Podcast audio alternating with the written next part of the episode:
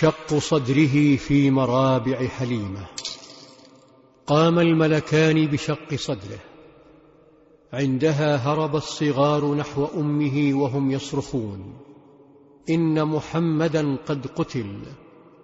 كان من الملائكة. شقا صدره وأخرجا منه شيئا.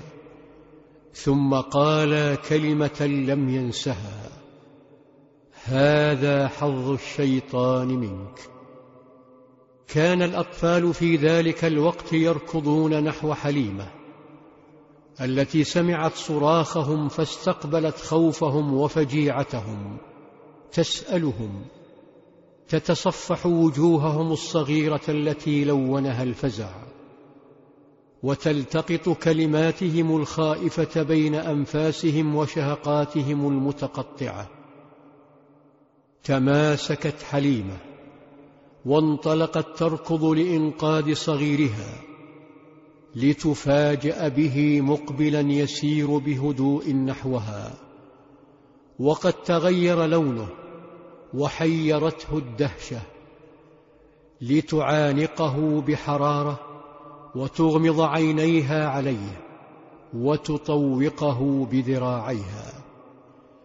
ثم تفيق لتتحسس جسده الصغير وتتأكد من سلامته تكشف ثوبه وتتأمل ذلك الجسد الصغير الغض فتتفاجأ. ما هذا؟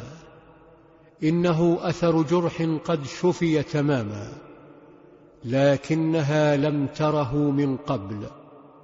لم تره وهي تغسله ويستحم بيديها أو تغير ملابسه. أحد رفاقه يقول كنت أرى أثر ذلك المخيط في صدره. ما الذي حدث؟ ما الذي جرى لك يا نور العين؟ روى محمد عليه السلام لأمه قصة الطيرين. لكنها لم تطمئن للأمر فلا يمكن لجرح أن يندمل في دقائق.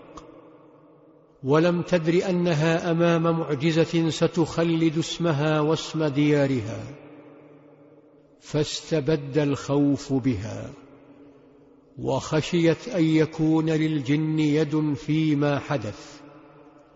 فأردفته وتوجهت به نحو آمنة في مكة وأخبرتها بما حدث. لكن آمنة طمأنتها وقصت عليها الرؤيا التي رأتها قبل ولادته لتودعه حليمة وتودع قلبها معه. أما محمد عليه السلام فبقي في مكة يعطر طرقاتها وساحاتها ببراءته وعذوبته بين رفاقه. وقد يأخذه جده عبد المطلب معه للطواف بالكعبة أو للتبضع بين الدكاكين والأسواق. ثم يعود إلى أمه آمنة ليقص عليها ما فعل. وفي يوم من أيام طفولته عليه السلام حملته أمه معها نحو أخواله بني النجار في مدينة شمال مكة تسمى يثرب واسمها اليوم المدينة. حيث بقي محمد عليه السلام فترة من الزمن يلهو ويلعب مع أطفال يثرب.